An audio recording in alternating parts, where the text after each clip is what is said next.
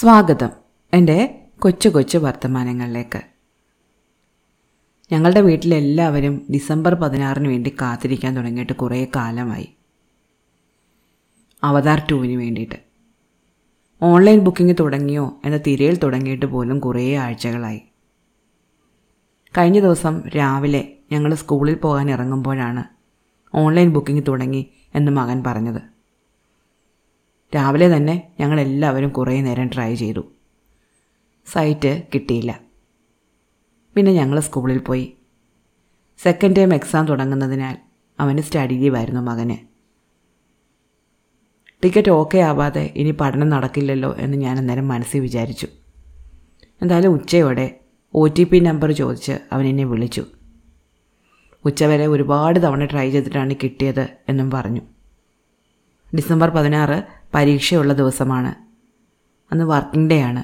അതുകൊണ്ട് തന്നെ വൈകിട്ട് പത്ത് പതിനഞ്ചിന്റെ ഷോയാണ് ഞങ്ങൾ ബുക്ക് ചെയ്തത്. അപ്പോൾ തന്നെ സീറ്റുകൾ ഏകദേശം തീരാറായിരുന്നു. ടിക്കറ്റ് കൺഫേമായി എന്ന് പറഞ്ഞ് അവൻ എന്നെ വിളിച്ചപ്പോൾ നീ അപ്പോൾ ഉച്ചവരെ ഒന്നും പഠിക്കാതിരുന്ന് ഇത് തന്നെ നോക്കുകയായിരുന്നു എന്ന് എന്നിലെ അമ്മ ചോദിച്ചില്ല. ഞാനത് ചോദിച്ചിട്ട് കാര്യമില്ല.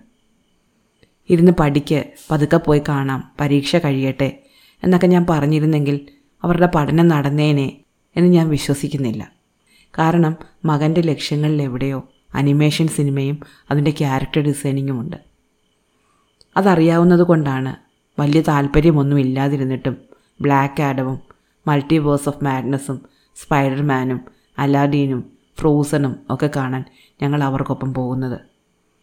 അവരുടെ ആവേശം പങ്കിട്ടെടുക്കുന്നത്. എന്തായാലും ടിക്കറ്റ് കിട്ടി. എന്ന് ഞാൻ ഓടി സ്റ്റാഫ് റൂമിൽ ചെന്ന് അനൗൺസ് ചെയ്തു. എല്ലാവരുടെയും മുഖത്ത് സന്തോഷമാണ് ഞാൻ പ്രതീക്ഷിച്ചത്.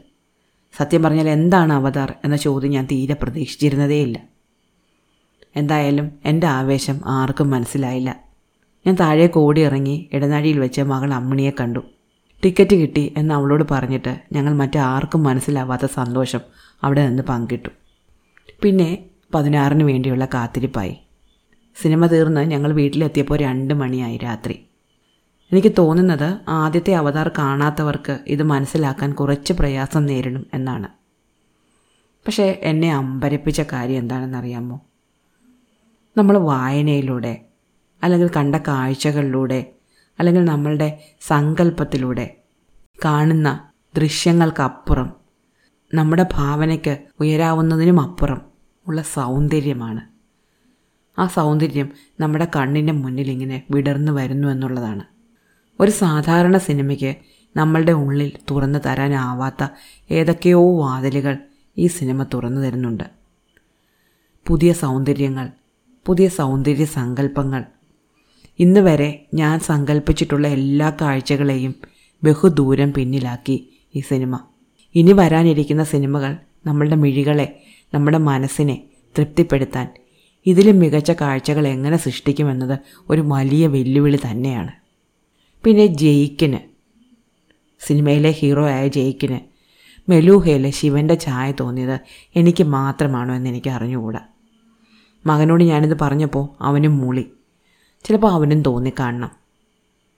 അമൃത് അവതാർ തുടങ്ങിയ ഇന്ത്യൻ ചുവയുള്ള വാക്കുകൾ കേട്ടതുകൊണ്ട് മാത്രമല്ല ഈ തോന്നൽ കേട്ടോ. എനിക്കെന്തോ അങ്ങനെ തോന്നി. പ്രകൃതിയോടിണങ്ങിയുള്ള ജീവിതത്തിന്റെ സൗന്ദര്യം ഈ സിനിമ നമുക്ക് കാണിച്ചു തരുന്നുണ്ട്.